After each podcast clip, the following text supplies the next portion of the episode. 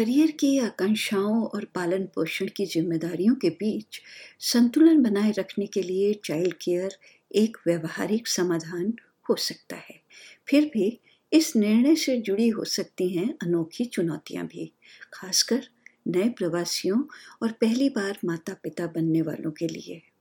S P S radio पर मैं हूँ अनीता बरार और ऑस्ट्रेलिया एक्सप्लेन्ड के इस अंश में हम उन स्वास्थ्य समस्याओं के बारे में बात कर रहे हैं जो ऑस्ट्रेलिया में चाइल्ड केयर सिस्टम का उपयोग करते समय उत्पन्न हो सकती हैं। प्रवासियों को अक्सर अपने परिवार के सपोर्ट की कमी होती है। काम पर जाने के लिए वो अपने बच्चों की देखभाल के लिए अपने माता पिता पर निर्भर तो नहीं कर पाते हैं।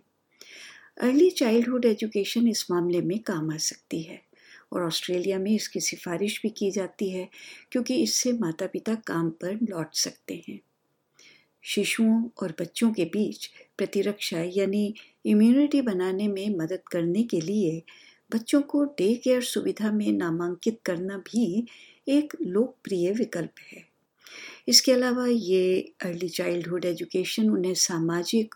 और मानसिक रूप से स्कूल के लिए तैयार भी करती है। जैसे ही शिशु और बच्चे अर्ली चाइल्डहुड सेंटर शुरू करते हैं, उनकी प्रतिरक्षा प्रणाली भी विकसित होती है, क्योंकि ये संक्रमण फैलाने वाले रोगाणुओं का सामना करती है, जिन्हें बग कहा जाता है।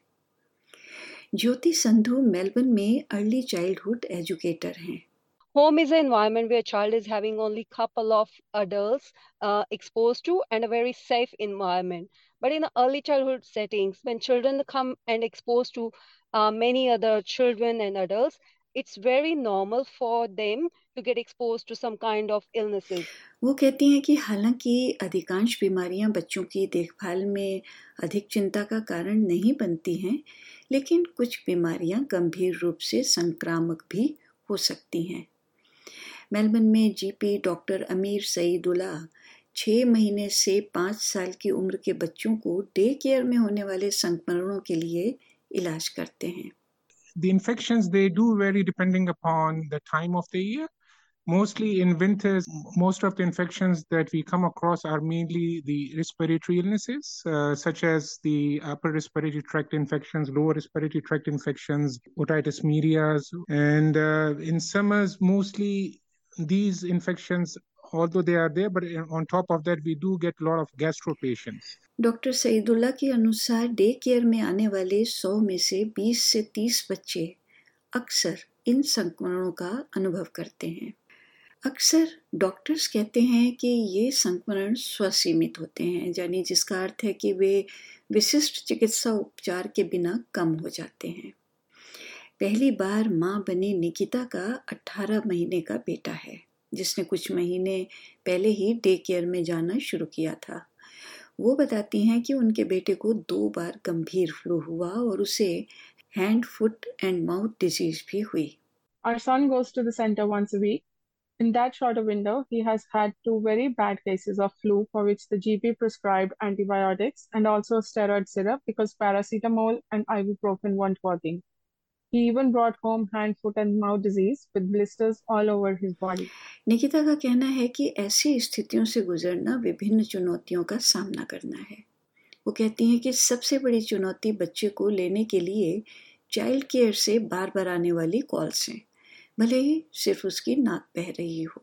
और जब तक डॉक्टर का क्लियरेंस सर्टिफिकेट नहीं मिल जाता तब तक उसे वापस डे केयर नहीं भेज सकते। The biggest challenge we face is the frequent calls we get from childcare to come and pick the kid up, even if all they have is just a runny nose, which is fairly common in this cold weather. This means that as parents, we drop what we are doing, we have to go pick up the child, and then we cannot send him back till the doctor's clearance certificate is provided.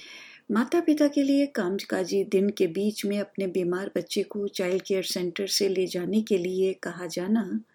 मुश्किल तो हो सकता है यदि कोई बच्चा बार बार बीमार पड़ता है तो काम पर से छुट्टी मांगना बिज़नेस छूट जाने की चिंता हो सकती है इसके अलावा निकिता का कहना है कि भले ही बच्चा बीमारी के कारण डे केयर ना जा सके फिर भी उन्हें बच्चे की देखभाल की फ़ीस तो देनी ही होगी As new migrants, we are not entitled to childcare subsidy and have to bear the full cost out of pocket. This is $125 in my case. If you don't send the kid to childcare due to sickness, you still pay the full amount nevertheless, which is doubly painful. Doctor Saidulla उन लक्षणों के बारे में बताते हैं जब बच्चे को घर भेज दिया जाना चाहिए just with a runny nose, I don't think it's it's reasonable to send the child home. If there are other signs of infection that are there, for example, if the child has fever, if the child has cough, uh, if the child, if it's an older child and they are complaining of a sore throat, and visibly if the child is like if he doesn't look too good, I think in that case, uh, I would support that the child should be sent back home. वो संक्रमण के जोखिम भरे संकेतों पर भी प्रकाश डालते हैं जिनकी प्रत्येक जीपी को जांच करनी चाहिए जैसे कि तेज बुखार बहती नाक डायरिया वोमिटिंग कोई रैश और साथ में तरल पदार्थ का सेवन कम हो जाना। सुश्री संधु बताती हैं कि एक अस्वस्थ बच्चे को घर पर रखना बच्चे के सर्वोत्तम हित में है। इससे पहले कि स्थिति गंभीर हो जाए और उसके ठीक होने में अधिक समय लगे। It is going to help the child and it is in the best interest of the child otherwise it the parent has to take the child to the hospital or getting a child hospitalized, then this recovery is going to take longer. वो आगे कहती हैं कि एक बीमार बच्चे को child care centre से बाहर रखने से दूसरे बच्चों की पूरी देखभाल होती है और ये उनका कर्तव्य है। बार बार हाथ धोने फ्लू और गैस्ट्रो से पीड़ित बच्चों से सुरक्षित दूरी बनाए रखने की सलाह दी जाती है।